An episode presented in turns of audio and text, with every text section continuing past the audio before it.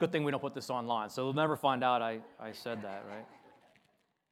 Well, good morning. I, uh, I don't think, I'm pretty confident, that that, that bumper video is not going to be requested by those who put together Valentine's Day advertising.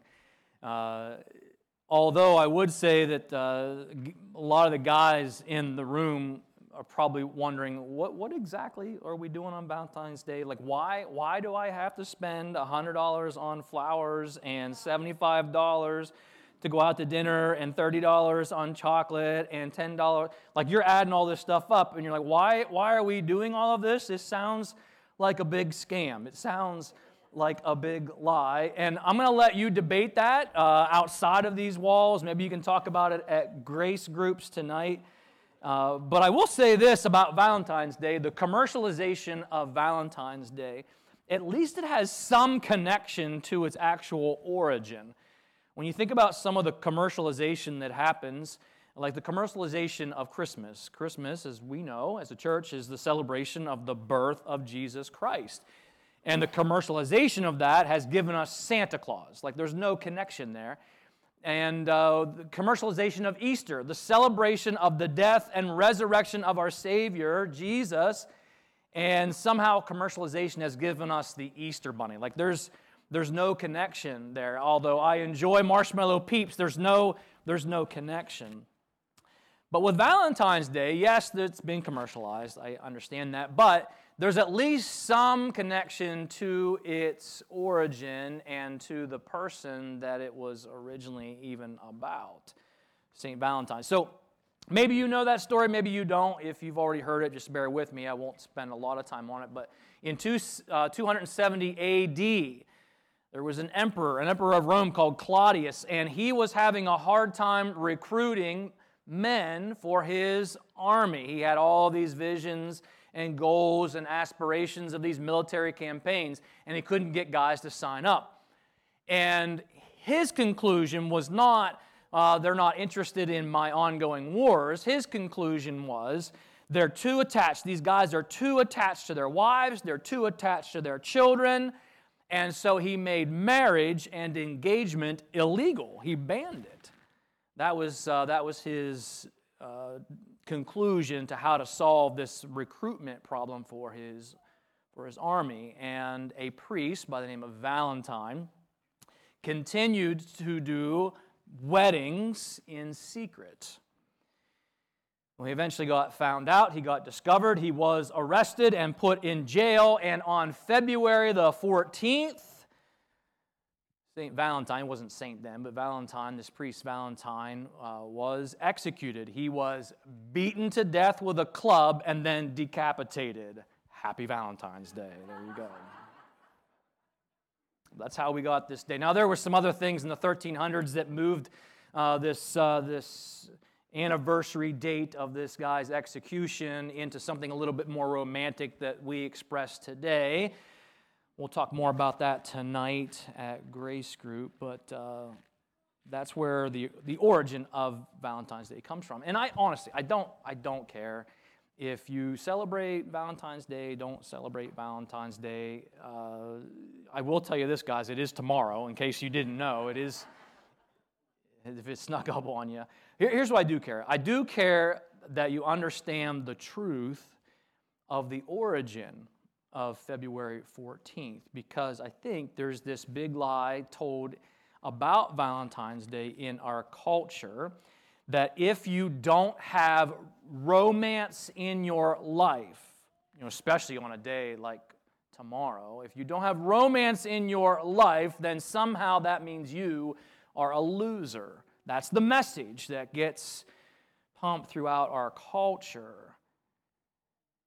If we're telling the truth about Valentine's Day and you understand the origin of that, I think it would be a day for us to celebrate the importance of marriage.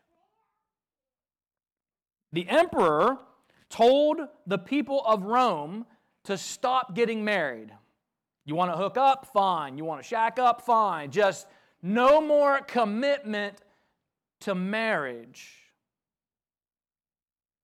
And there were young couples who said, no. That's not right. Valentine said, No, that's not right. In fact, he was willing to die rather than ignore God's standard and God's design for marriage. And I just think that's something that we should celebrate, something that we should honor and, and look back on and, and, uh, and understand that the, the commitment of marriage matters. And here's a God that believed it. Last week, we went back to the beginning, back to the creation story when, when God created everything and everything was perfect, including his design for our bodies as male and female, his design for marriage in a relationship between one husband and one wife, his design for sex and sexuality to be enjoyed in that covenant relationship of marriage. And we saw that God's design was perfect, that God's design was good. And then sin entered the world and corrupted everything with a lie. The lie that we discovered or, or looked at last week was this that we can be our own God. We can be our own God and we can draw our own boundary lines, we can set our own limits, and there will be no consequences. If you missed last week, you can go back, you can watch it this afternoon or this week on our website.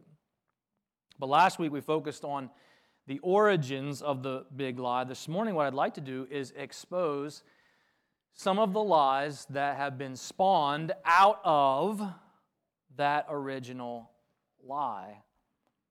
What I'd like to do this morning is give you the truth, and then hopefully that truth will shine ex- this exposing light on some of the lies that we see in our culture. When I talk about truth, I am referring to God's Word. I'm not talking about the truth according to Twitter, or the truth according to Facebook, or the truth according to YouTube.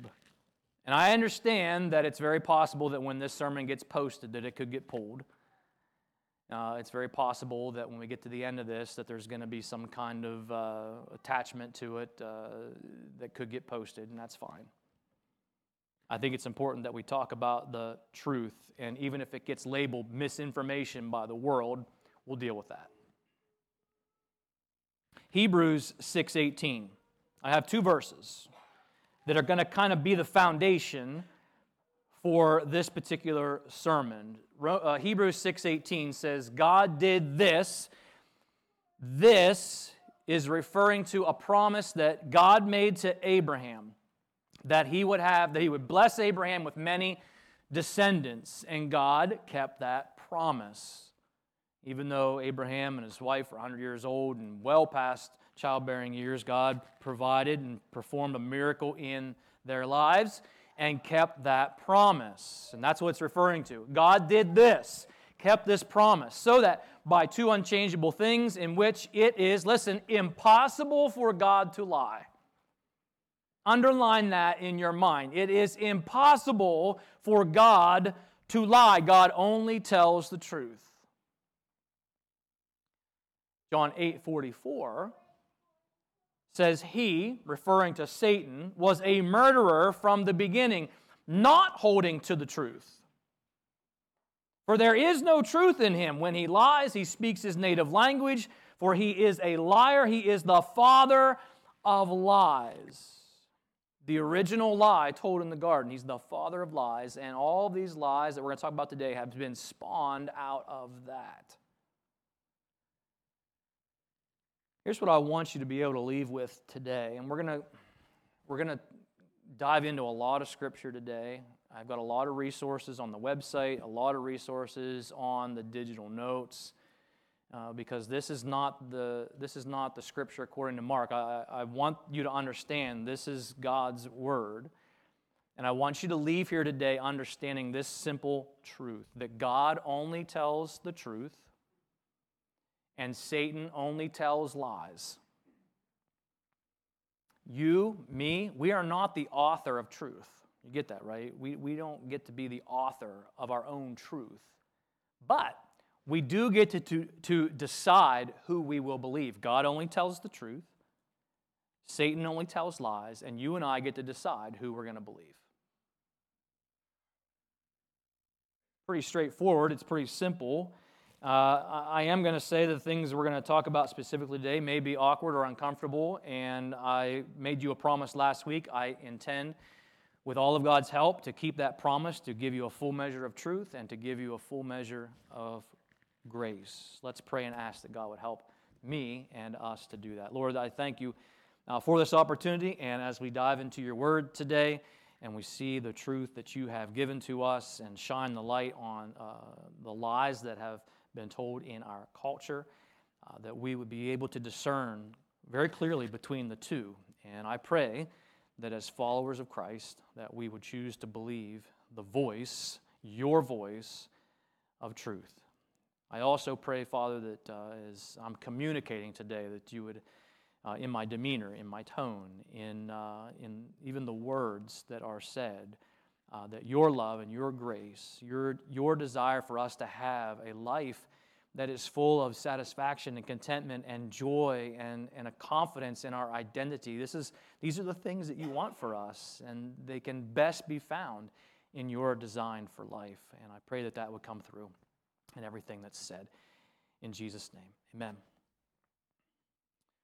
The way I set this up is I'm going to read the truth from God's Word, and then we're going to use that as like a, a beacon light or a flashlight uh, to shine and expose some of the lies that are told in the world, in our culture. So we're going to start with Matthew chapter 5.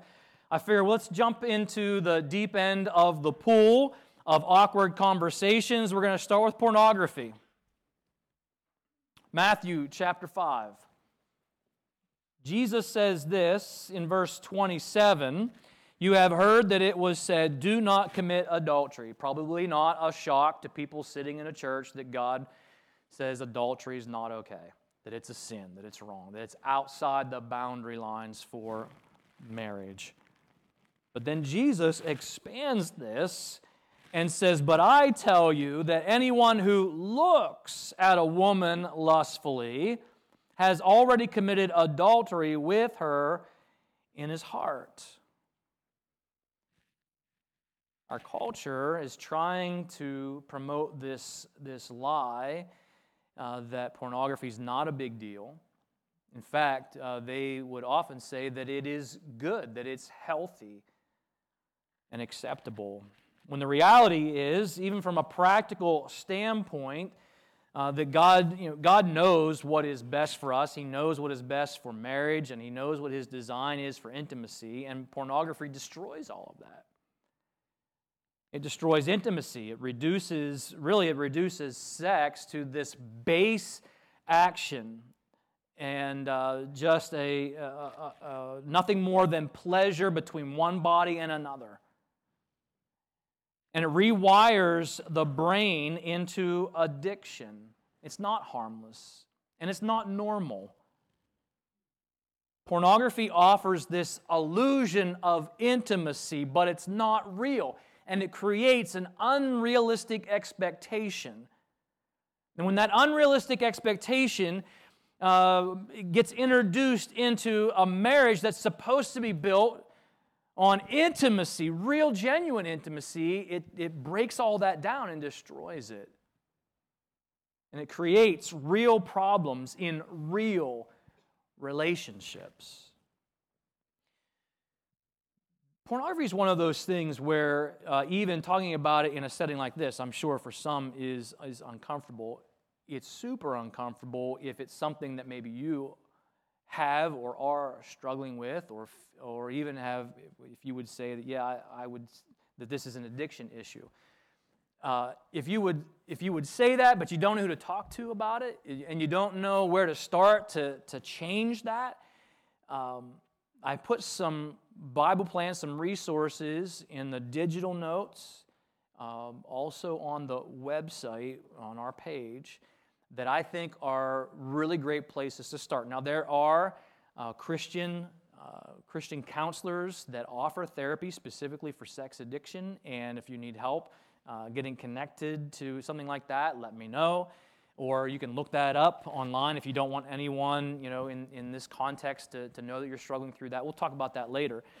Uh, as far as you're, you're you're not the only one who, who may be dealing with this. And um, if you need help, then you, you need to ask for help. So there's resources on there. But when I say, when we read what Jesus said about lust in the mind and how even that is sin, that doesn't match up with what we hear in the culture, is it? What we hear in the culture is you can look, just don't touch. Nothing wrong with looking. And Jesus says, nope, that's a lie. And uh, when you hear things and see things in our culture that don't match up with what Jesus said, remember this truth God only tells the truth. Satan only tells lies. You're not the author of truth, but you do get to decide who you're going to believe. Next one Romans chapter 1. Romans chapter 1.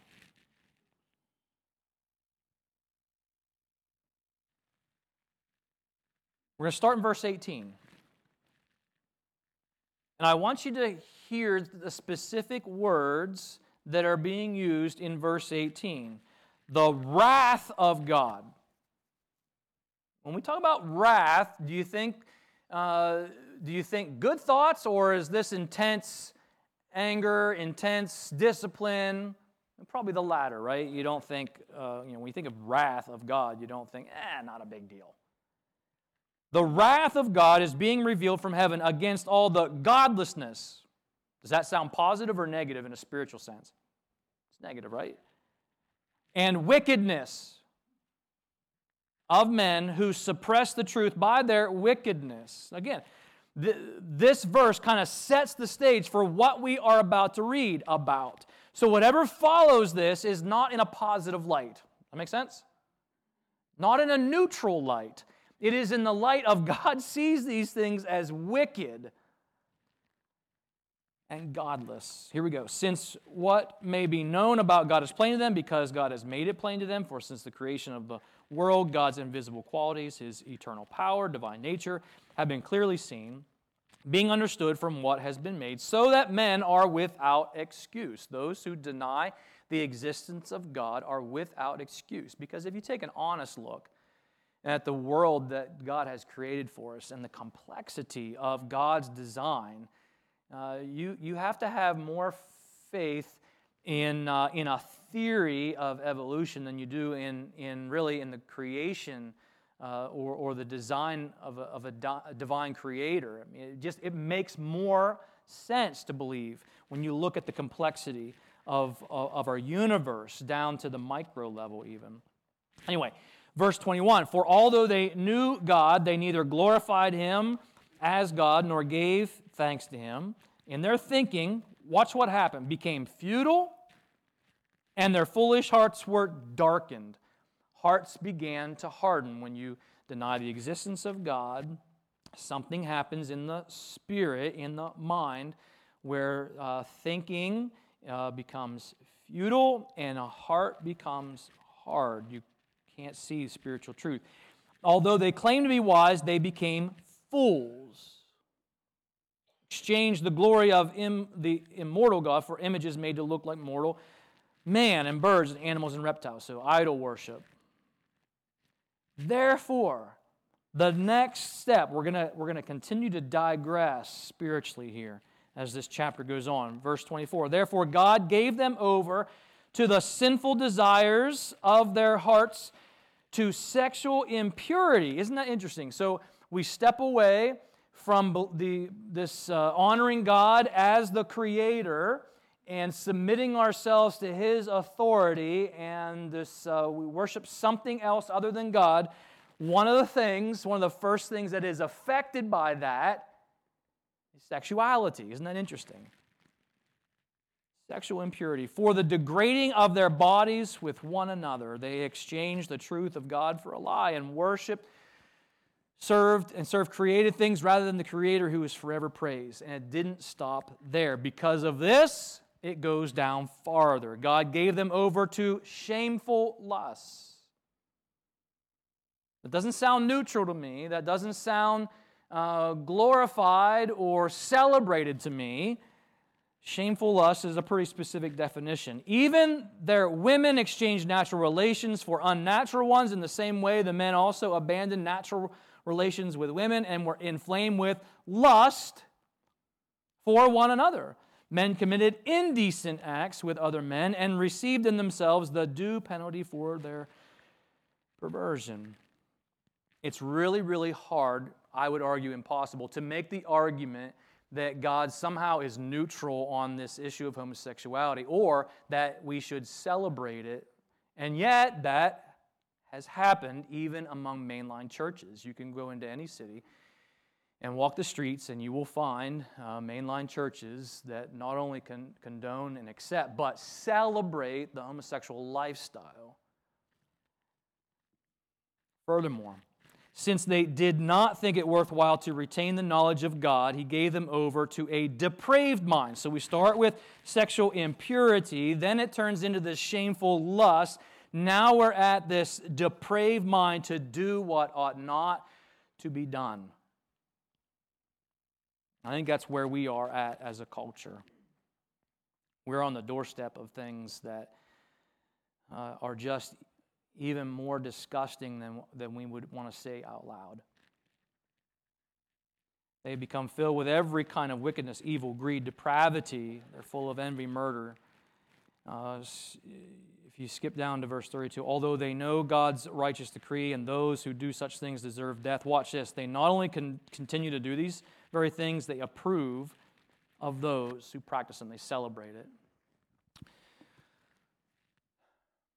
The lie that has penetrated our culture and sadly even into some churches is that homosexuality is an immutable genetic reality that we can't help rather than a conscious choice of behavior. And there's definitely a, a stark contrast between what the culture says about it and what God says about it. And we see this digressive nature of sin where it gets worse. And it says here about doing things that ought not to be done. But that's what happens. When, when, we, when we draw our own boundary lines, well, what's to stop us from moving it a little farther out when we bump up against the one that we drew? Nothing. They keep getting moved. Whatever the next desire is, it keeps getting moved. What, who's to say? Now, I think still most people in our culture would say that pedophilia is wrong. I think most people would. Not everyone, but most would. But who gets to say that? If we get to draw our own boundary lines, who, who, who gets to say that pedophilia, that bestiality? I think most people would say that that's not okay. But why can't I marry my dog? If I get to draw my own boundary lines, why can't I move the boundary line to that? Who has the right to set any limits on our desires? You see the problem? When we get to establish our own limits and draw our own boundary lines. And I understand that that doesn't match up with what we hear and see in our culture. But I want you to remember that God only tells the truth, Satan only tells lies. You and I are not the author of truth, but we do get to decide who we're going to believe. There are some uh, resources, again, on the website. Maybe that's something, same sex attraction is something that you struggle with and you're not sure what to do with it. You're not sure where to go to get help with that. Um, and I have some resources on, on the website and on the digital notes that may be helpful. Let's go to this one. You'll notice as we go through these, uh, this pattern that, that the Bible has a lot to say about our sexuality. I don't know if you knew that. I know it's not a topic we like to talk about, but the Bible has a lot to say about it. Hebrews 13 4. Go ahead and look at that. Hebrews 13 4. Marriage should be honored by all, the marriage bed be kept pure. Why? Because God will judge the adulterer and the sexually immoral. Here's the lie that gets told in our culture. If you're not content, if you're not satisfied in your marriage, if the Valentine's Day romance is dead, then you deserve to be happy. And you should go and, and, and find satisfaction somewhere else. It's the lie that's told in Hollywood, in entertainment, in music, uh, throughout our culture, you deserve to be happy. Just go find love somewhere else.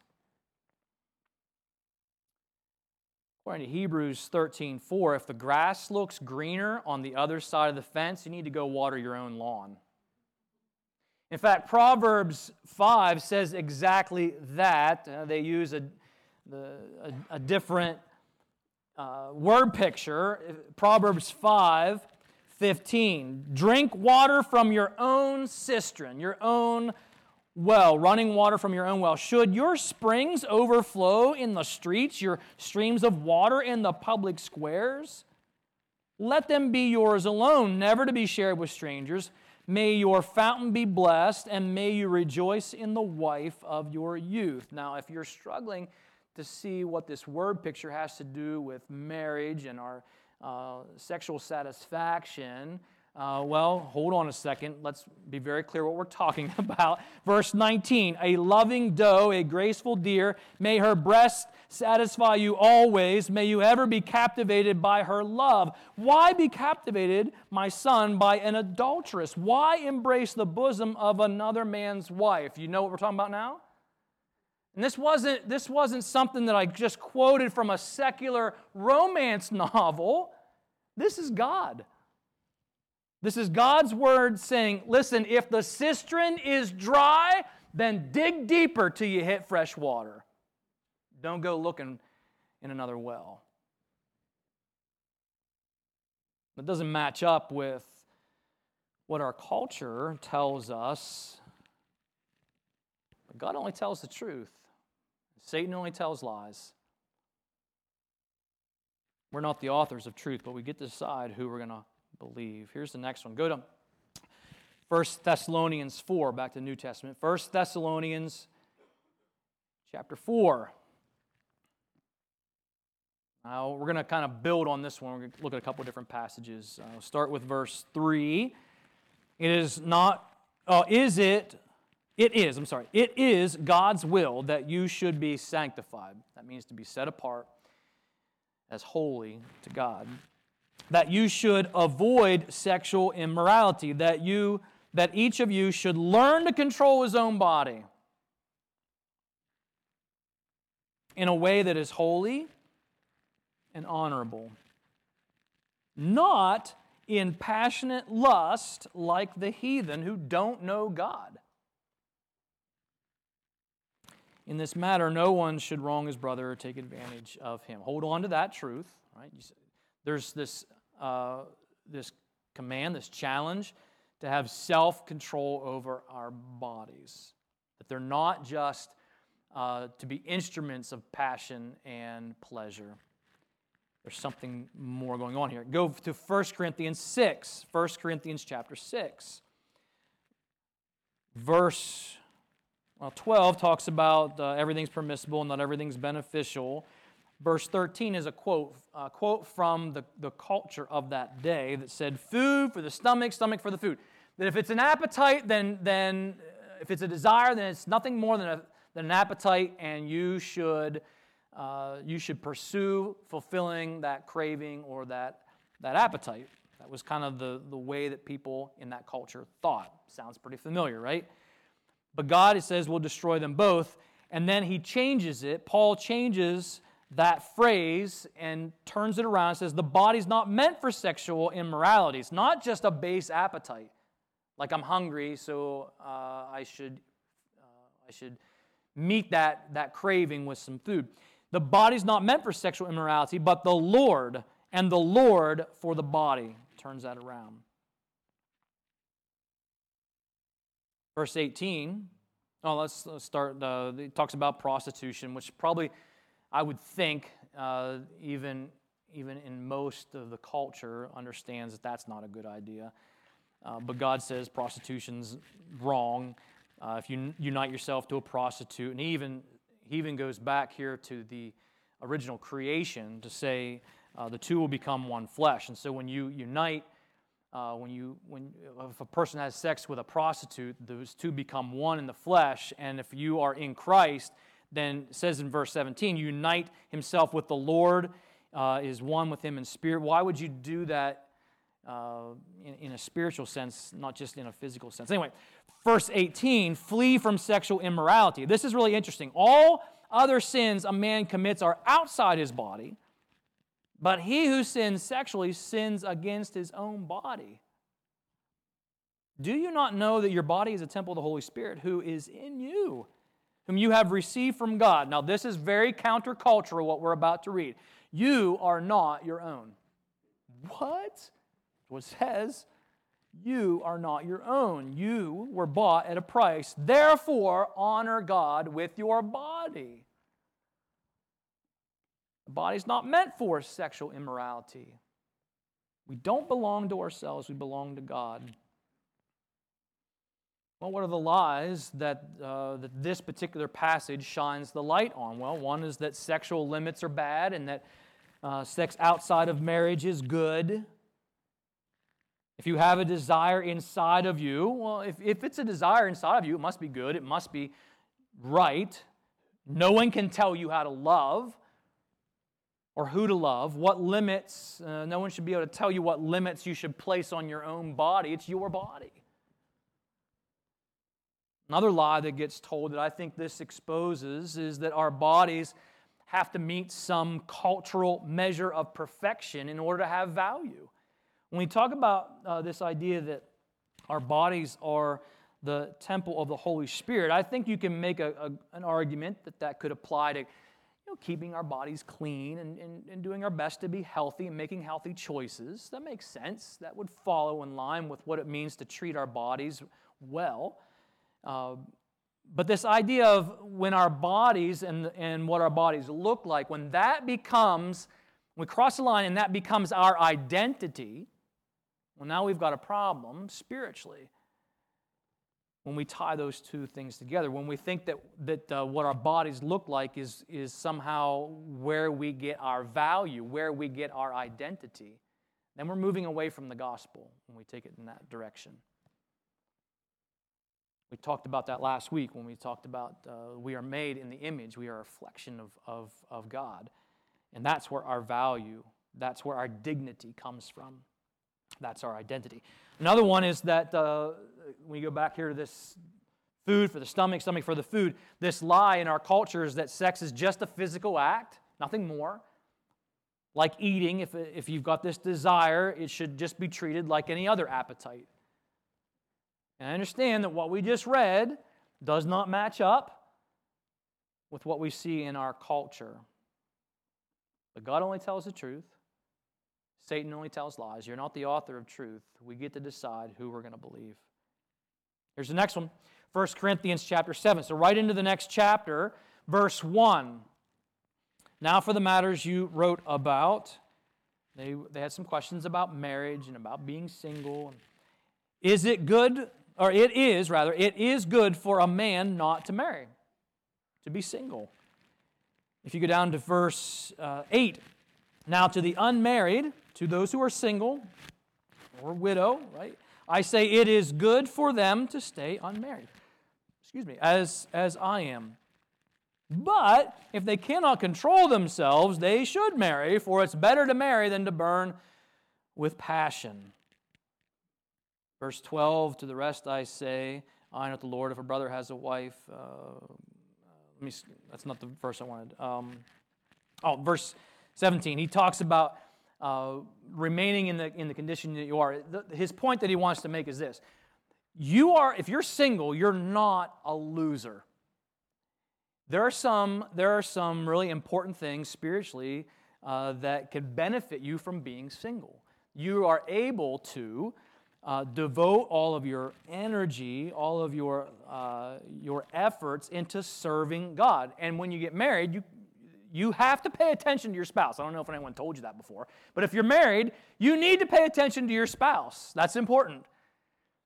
And it's right to do so. But if you're not married, then you don't have that obligation. And so you can put your energy and your effort into just serving God. And so, from his perspective, what he's saying is there's a lot of value that can, can come from a life of someone who is single. Now, he also says uh, self control is, is an issue Uh, and if, uh, if that's something that becomes a spiritual issue where you, don't, you can't control yourself, then yeah, getting married is, is better.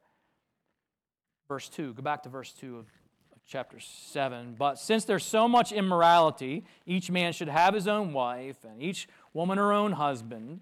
The husband should fulfill his marital duty to his wife. What are we talking about? We're talking about sex. And likewise, the wife to her husband. The wife's body does not belong to her alone but also to her husband. In the same way, the husband's body, does not belong to him alone, but also to his wife. So we're to honor God with our bodies, we're to honor our spouse with our bodies.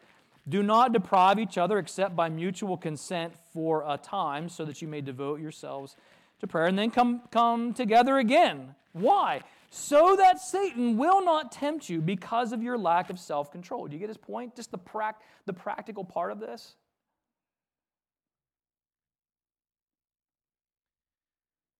Uh, premarital uh, uh, sex prior to marriage, sex outside of marriage. Uh, there's a really strong biblical case that that's not okay with God, that that is a sin. And one of the ways that uh, that, that sometimes creates a, an issue for, for even Christians is this cultural phenomenon, this shift that we've seen over the last however many years of cohabitation, of living together outside of marriage. According to the Barna Research Group, 65% of Americans believe it's not only acceptable, but actually a good idea to cohabitate prior to marriage. This one kind of surprised me, I, I guess, uh, and it's, they also discovered 41% of practicing Christians said the same thing. And, and you know, I, have heard the arguments, uh, you know, we're, we're, we're just living in the same house. Uh, we're like roommates that are attracted to each other. You know, I've heard, I've heard the arguments.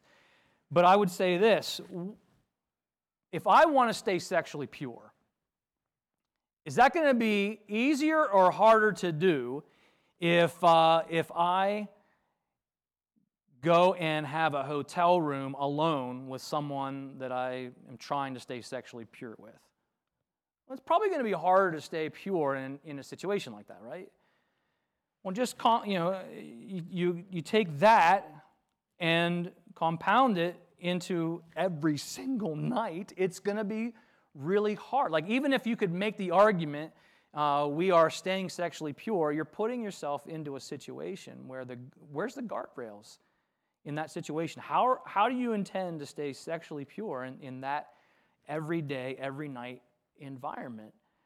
Um, I, think it's, I think it's asking for trouble.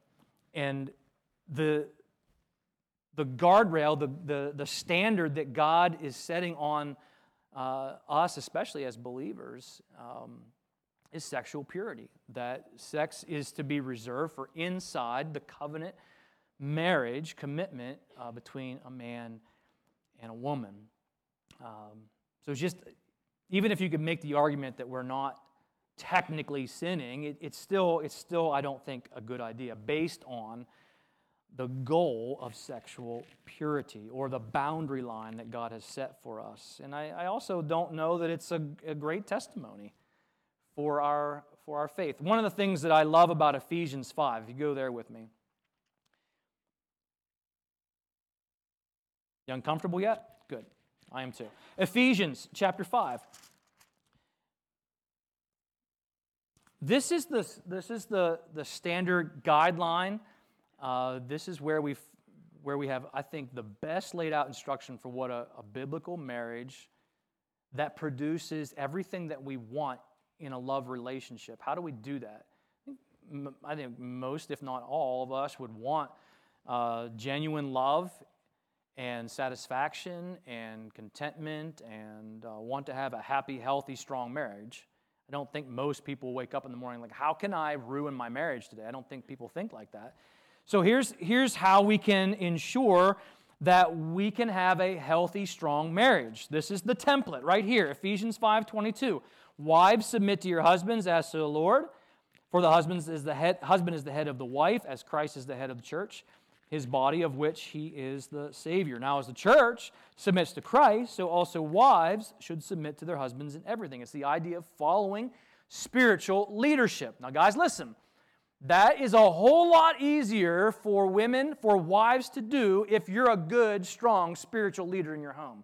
A lot easier. If you're a lousy spiritual leader, you're just making it that much harder for them to fulfill what God is, is calling them to do. So be a good spiritual leader, and you're going to make that a lot easier for your wives. Verse 25, one of the ways that we do that, uh, husbands, your responsibility. So if, if wives, if your responsibility in a healthy, strong marriage is unconditional respect, then the husbands would be unconditional love. Husbands, love your wives just as Christ loved the church and gave himself up for her. You think about what Jesus did for the church. He died, He gave up His life for the church. Well, that's a high bar of sacrificial love. And he goes on here to talk about making her holy and cleansing and washing her by the, with water through the word. Um, in the same way, verse 28 husbands love their wives as their own bodies. Who loves, he who loves his wife loves himself. Uh, I love verse 29 because it says, After all, no one ever hates his own body. He feeds and cares for it, just as Christ does for the church. We are members of his body.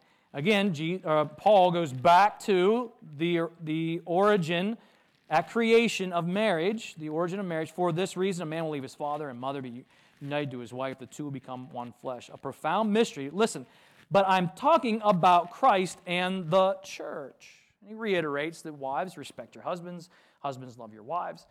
But there's also this testimony issue. So you want a healthy, strong marriage, here's the template, and that's going to benefit you. Your life's going to be better if your marriage is strong, right? So that's going to benefit you. But there's also this testimony issue that if we've got a strong, healthy marriage, that says something to the world about the gospel. It says something to the world about God's word, that it's true. Right? When we get this right, when we live this out, the results are yes, we're blessed, we have a stronger marriage, but it also communicates to the world, yeah, what you've been trying isn't working. Well, what God offers, the design that God offers, does work. We're proof of it. We're living it. We're enjoying it. We're loving it. I know that doesn't sound like what we hear in our culture, but God only tells the truth. Satan only tells lies.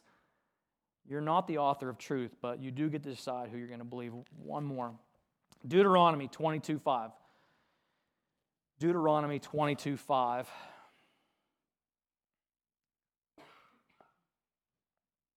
says this that a, that a woman must not wear men's clothing, nor a man wear women's clothing, for the Lord your God, listen to this word, detests anyone who does this. Now, I don't claim to be like an English scholar but the word detests is a pretty specific and strong word. I don't hear the word detest and think acceptable.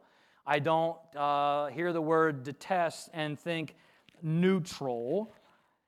Uh, I, I hear that word, I read that word, and I think God has a strong distaste uh, of, of disgust towards this. Now, here's what most likely will happen. Now, the good news is nobody, uh, I think I have like eight viewers on YouTube, so I'm not very popular online, okay? However, this is the, this is the place on social media where it would have some kind of disclaimer that says that the verse that I just read you lacks context. Right? That's what, that's what would be attached to it. Fine. Here's the context Deuteronomy 4, Deuteronomy 4, the first couple verses, sets the context for everything that follows, including that verse. Deuteronomy 4 Hear now, Israel, the decrees, the laws that I am about to teach you. Follow them so that you may live and may go in and take possession of the land the Lord, the God of your fathers, is giving you. Do not add to what I command you, do not subtract from it, but just keep the commands but the Lord your God that I give you. And then it goes on, all the way through the one that we talked about um, in, in chapter 22. All these laws, all these boundaries, all these limits, God is saying, here's how you should live. The lie that this shines the light on is that you get to choose your own gender.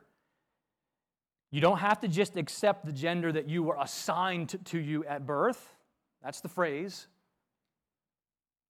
And listen, I, I recognize that this, this particular one uh, is, is difficult because those who, and maybe, maybe even the room or on the other side of the camera, those who struggle with this one, oftentimes with this struggle, with this gender confusion, comes a feeling of isolation, uh, deep depression, a feeling of being unloved, unwanted. And so it's something that's deep and it's real and uh, something that I don't think it's helpful to just uh, pile on more shame because that's something that's already being felt.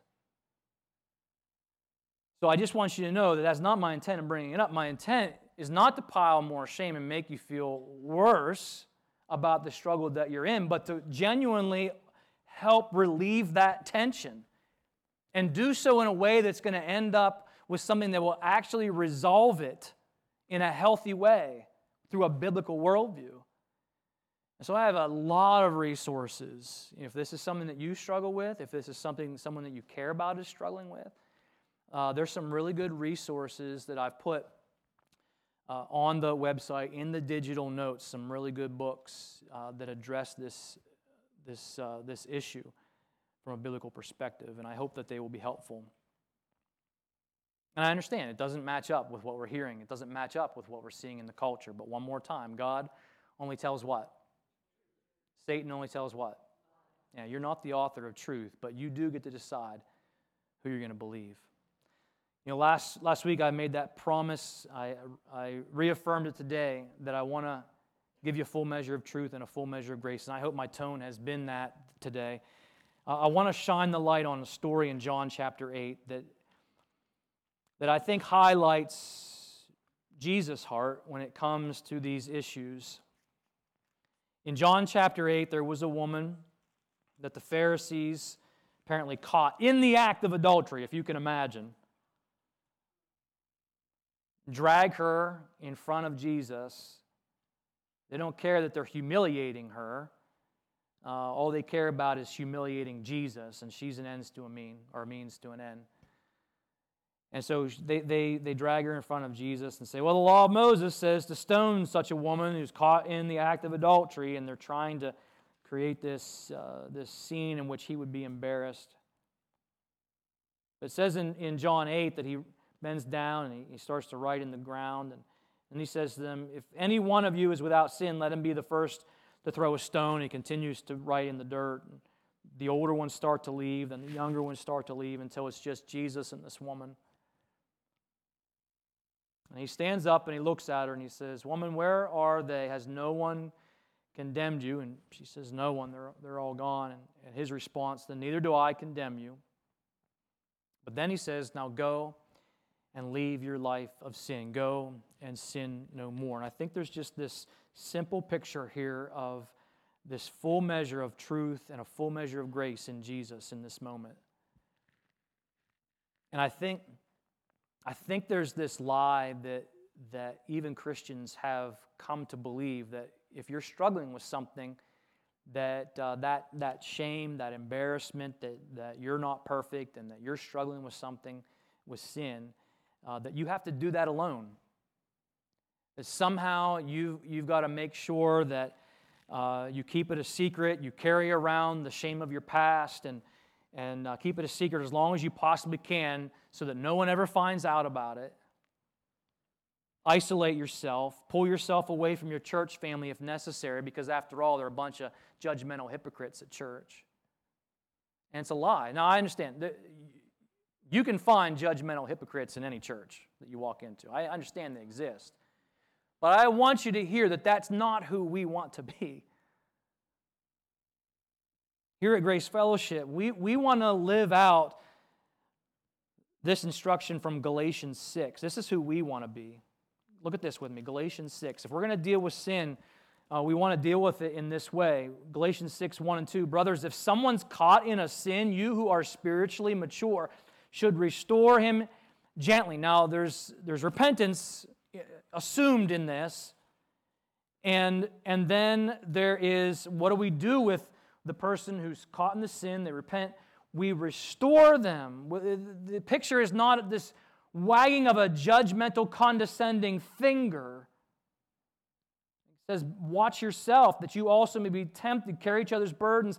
The idea of this humility uh, and, and gently restoring those who, who fall into sin. So we see the, the how it's to be done, but I don't want you to gloss over the fact that it should happen. Yeah, it's important to know how it should happen with gentleness and humility, but it should happen. It should happen in, in, in the sense that we should care enough about each other and love each other enough that, that we're willing to step into one another's lives and, and provide accountability and to allow others into our lives to, to, to be able to pray with us and, and hold us accountable and, and, and help us through these struggles and pray with us. We're not supposed to do this on our own. When you get isolated, when you feel like you're all alone in whatever struggle it is, whether it's something sexual or anything else, when you feel like you're all alone and you, and you have to fight these battles by yourself, you are putting yourself at an unnecessary disadvantage. So, yeah, we want to be a place that offers a full measure of truth and a full measure of grace that Jesus offers us. I just, I've been around long enough to know and, and have watched when, when people when people feel like uh, when they've, when they've stepped over the line, when they've broken the boundary, when they've broken the limit, one of the first things that I've noticed that happens is they start to pull away. They start to step away because they're embarrassed, they're ashamed. I'm just saying that's not the right thing to do with it. I'm saying we need that's when we need our church family the most. Now, for that to work, that means we can't be judgmental, hypocrite jerks in dealing with it. We have to be compassionate, full of truth, full of grace, so that we can help each other along these struggles, because these struggles can be real and, and, and damaging, and, and we need each other. Does that make sense?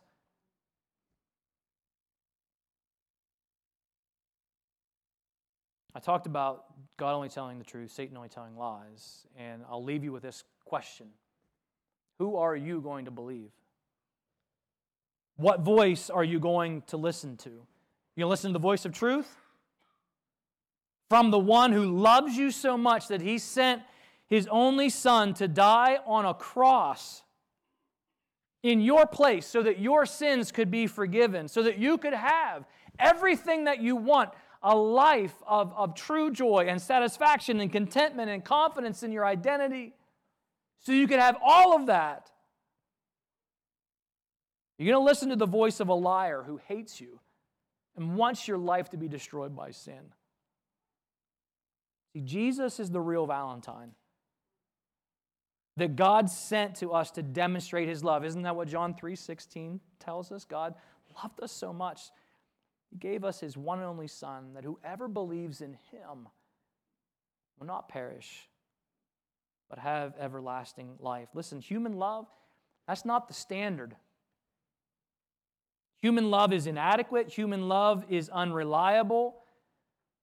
Human love is only satisfied when it satisfying when it is patterned after godly divine love. Like we see in 1 corinthians 13 like i know you hear that at like every wedding. Have you ever stopped and thought about that divine standard of what love really is? If not go back and read it today. God's love is the standard not human standards. And God's boundaries really are an expression of His love for us because it's the absolute best way for us to express and to experience the love that we all desire. We all want the same thing. And God has designed a way for us, the best way for us to experience it and to express it.